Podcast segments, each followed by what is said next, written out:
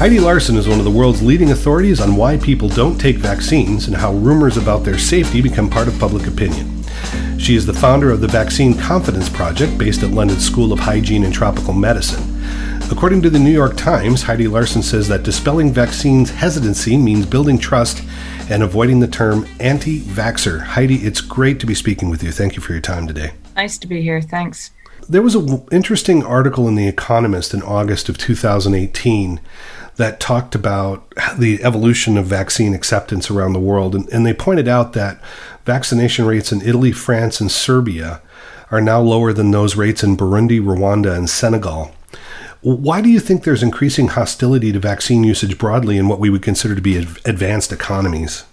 Some of it's um, principles of rights and more individually oriented freedoms than sense of community.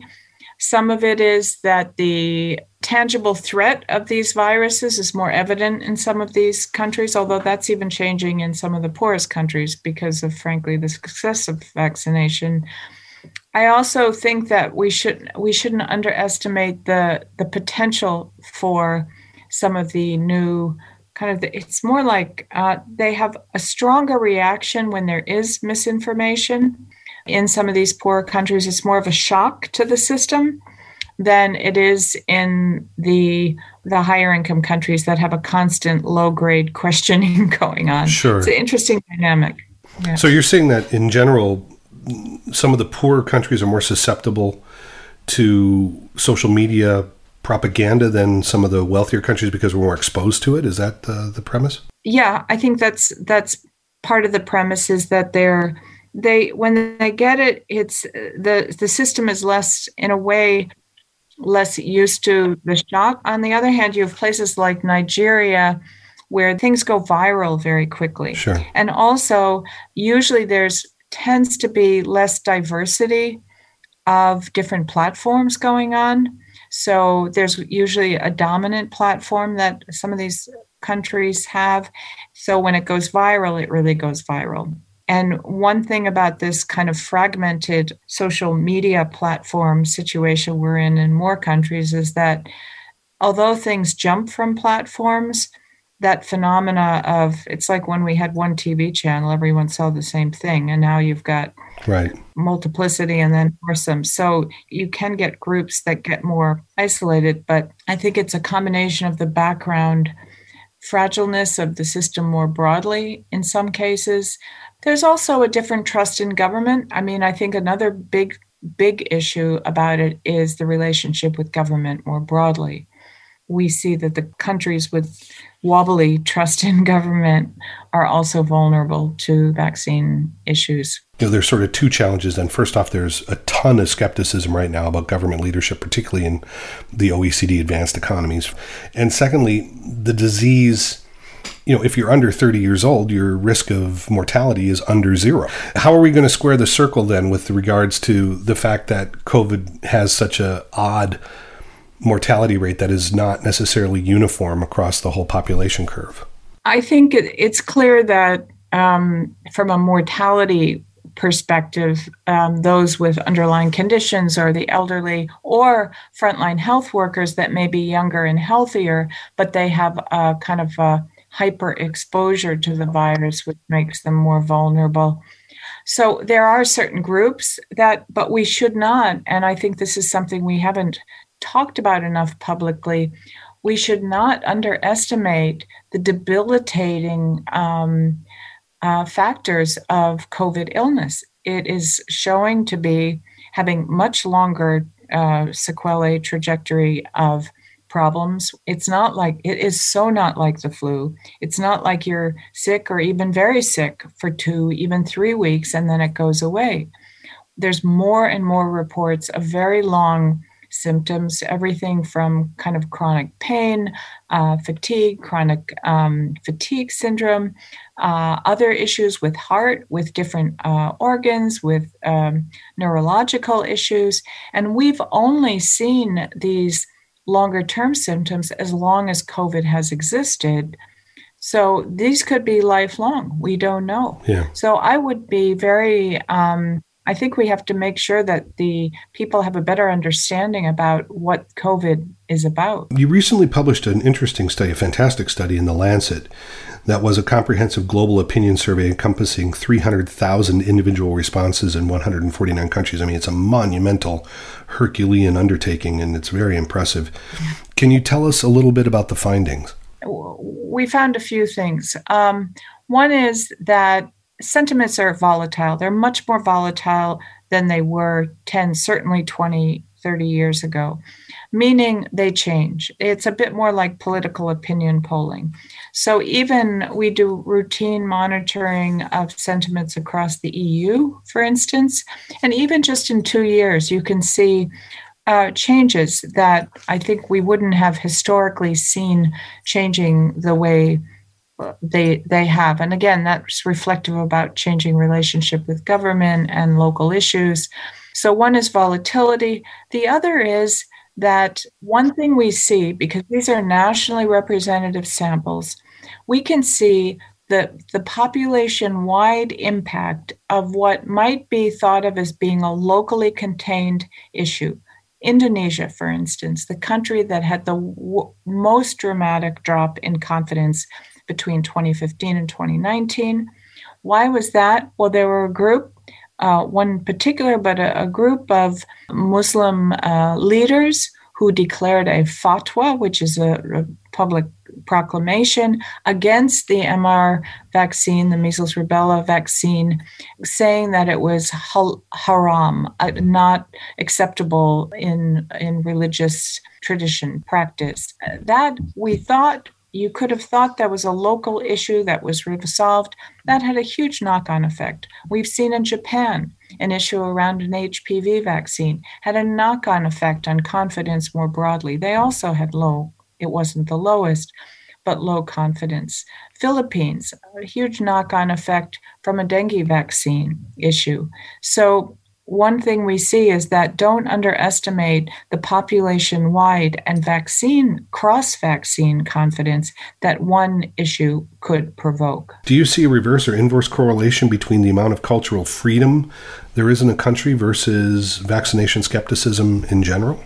Some of it's about freedoms, but some of it is about trust. I mean, I, I think, and that's why we've picked confidence as, as our kind of mantra uh, because and it's not just about confidence in the product. Sure. It's about confidence and trust in the product but also in the provider the healthcare provider as well as the provider producer of the vaccine and uh, policies and politics.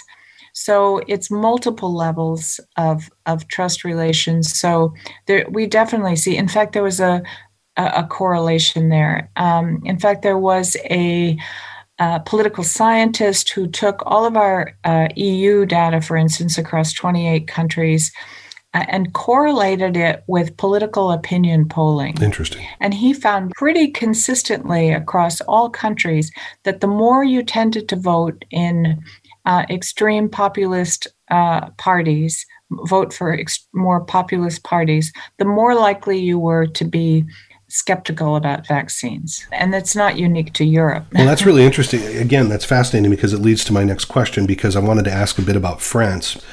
In the EU data set, the one country that sticks out a bit like a sore thumb is France, that seems particularly hostile to vaccination. And one would assume then that there's a correlation then with the Gilets jaunes and a lot of the groundswell of the populism and protesting against the government. You, is that one explanation then? Well, I think that's part of it. The whole freedom, uh, anti-control uh, mantra. On the other hand, uh, both France and Italy uh, have introduced uh, extended. Um, additional requirements in their childhood vaccine program, largely provoked by the really huge outbreak of measles. It was over 80,000 cases. Yeah. And that was somehow in that context, it was enough of a threat that they managed to keep, uh, get it accepted. Uh, to add uh, measles to the, the list of required vaccinations for school.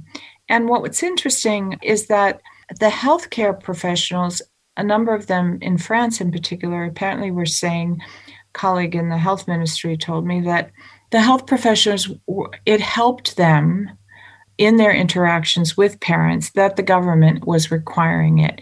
Um, because if it's not a requirement, then uh, they feel like they're in a difficult position to persuade parents. But when the government requires it, it kind of it gave it supported their efforts to persuade parents. So again, it all depends on where you are in the conversation. Uh, whether you're a concerned parent or you're a, a healthcare professional that's confronted with the parents, but then, you know, if the government's not behind you, similar situation in Japan, the government stopped proactively uh, recommending the HPV vaccine, even though it's still available in the program. But because of a, it was assessed as a psychosomatic reaction, but the fury from a number of members in the public, the government said, okay, it's there. If you demand it or you want it individually, uh, but we are not going to proactively support it. And that's put health professionals in a very difficult situation. Sure. Acceptance has dropped from over 75% to 0.03% in some places. So, again, if you look at these laws that were passed in Italy and France, you're saying that in actual fact, after passing these laws that actually there was an uptick in opinions about vaccination because people then realized that there was really it was mandatory and there was no other option so you had to do it yeah i mean i think for the people who were that was particularly the case for the people who are as they say on the fence sure the hardliners are going to dig their heels even more what i find problematic about the term and the, I think, overuse of the term anti vaxxers. It really polarizes the landscape and it kind of crowds out a lot of the very genuine concerns that parents have and they, they feel it. They have they've some of them have told me they feel demonized because they try to ask a question and they're immediately put in the box of oh are you an anti-vaxxer too is part of the problem that vaccines have become so safe and so effective that we only see the adverse events now and we don't see the impact of polio. Uh, we just don't see that anymore. Is that part of the problem that we're almost too good at our jobs now? Well, that was a comfortable explanation by the community. but the reality is, and there might have been, and there, there is some small part of that that probably has been true in some settings. But if we look at where we're at with COVID 19, that has kind of broken that explanation, shattered that explanation, because, you know, here we have a highly fatal at least as we've already discussed, you know, yes, it's in some of the more vulnerable populations, but still not uniquely there. Long term disabling conditions from this mm-hmm. virus. We don't have a vaccine yet, so we don't see refusers, but we've seen an amplification of misinformation and distrust around possible vaccine. Sure. So here we have a setting where the imminent threat of this virus is not small but we still have some of the highest rates and, and circulation of anti vaccine sentiment that we've ever seen. So, what do you think is going to happen? We were just discussing um, a press release that came out today from Pfizer. The assumption is Pfizer would be first to the post with the new mRNA vaccine. They dosed the second dose with 30,000 people on September 30th, so it now looks like that is coming to fruition. What do you think is going to happen if we're releasing a new technology into a new area where there's obviously a need? What do we do for the next steps to make sure that these things are accepted? Well, we shouldn't wait until the vaccine, you're in line to get a vaccine to start explaining the process of making it because, you know, as you say, it's not just a brand new vaccine, it's a brand new process. Uh, it has implication for, I mean, just the term mRNA for those who are anxious about anything that, as they say, I don't want anything that messes with my DNA. We've already seen circulating posts about, okay, well, first it was GMO, now they're now we have GMH, genetically modified humans. So I think we need to get ahead of that and I mean, there's already questions out there, but I think we can talk about the process. And that's really important. Don't wait until the day that people are hopefully in line for some of these vaccines to explain uh, clearly how it's made, to be already kind of harvesting the questions so that when we do have right now we might not have the answers to a number of the questions out there but at least if we have the short list even of the most cir- frequent circulating questions we know what we need on our q&a sheet to give to health care providers to give to health centers. Um, all of that needs to be happening now. Now you're based in the uk what are you advising the government now around the inevitability of these vaccines? What what are you telling the government to do? I mean, today, tomorrow, and the next month? Well, I think we already need to be out there listening to communities, and we we know we have. Um, and that's one of the reasons we have some of the background understanding of where there are historically uh, less compliant communities and groups. It's one of the reasons we established the Vaccine Confidence Index is that we're not waiting to measure confidence when there's a problem. We have an ongoing kind of benchmark of what it was, what it is. So we know some of the areas, my neighborhood, I live in Hackney. It's the worst vaccinating neighborhood. I'm sorry to say, uh, not neighborhood. It's it's a whole. It's a very large borough. Yeah. Very multi-ethnic, very highly mobile. Um, a lot of those reasons are are factoring into it, but you know also in in the midlands in the north there are certain communities that historically even going back to the 1800s um, some of the anti-vaccine leaks came from you know the the northern part of the country or mid the Midlands, I say, I guess they say, mm-hmm. in areas where we already know that there's likely to be some questioning, we need to find kind of allies. We need to find people in those communities that can be partnering and and help with the explanations locally. But we also need to be finding out well, what are the questions? And those we can already harvest. And that's where I think the local you know health practices they should be trying to understand do you have some questions or do you what kind of information do you want? Not just you know what do we think you need to hear? And this is one of the breakdowns in the communication with health authorities and the public is there's a lot of information coming out not just i'm talking about vaccines more broadly pushed out by health authorities about you know the vaccines and when to take them and why to take them and all that. But it's not necessarily responsive to what people's questions are and that's when they go into social media. Right. And in your book, as well as the interview you did in the New York Times, you dug in a bit to these organizations that in 1850 were anti vaccination and were quite vociferous, and you actually quote several of them.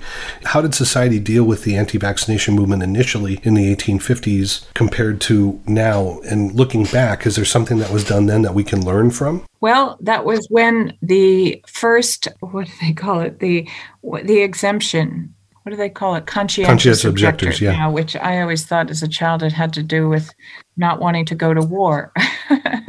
but actually, the first use of the term conscientious objector goes back to exactly the smallpox anti vaccine league. That was what appeased it. They said, okay, we hear you.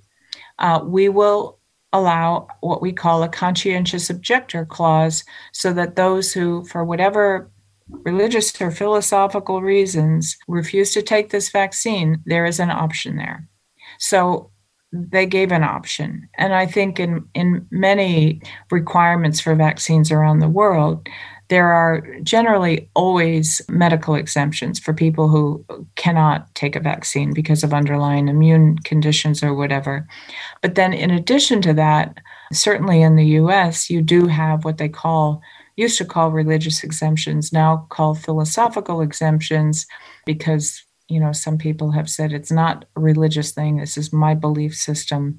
But not everywhere does does that. So i think that it comes back to this issue of choice. There was an outbreak of measles in berkeley uc berkeley three years ago we see concentrations of the sort of anti-vaccination movement often around institutions of higher learning, etc. Is there a correlation with, shall we say, upper echelons of elite organizations or at least education and pushing back against vaccination? Is is there a correlation there? Do we see that as a, a reality? Um, we've looked into that. Uh, in some settings, yes.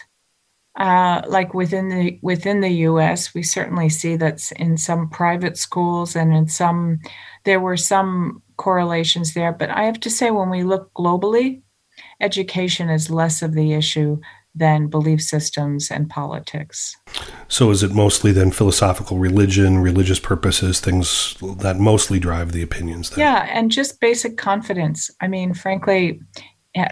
well, I've sat with some of the poorest, least educated women in in India and Nigeria, for instance, during the polio campaigns, and as one group of women um, said to me in northern Nigeria, in Kano State, you know, what makes us so angry is hearing on the radio that we're refusing this vaccine because we're ignorant.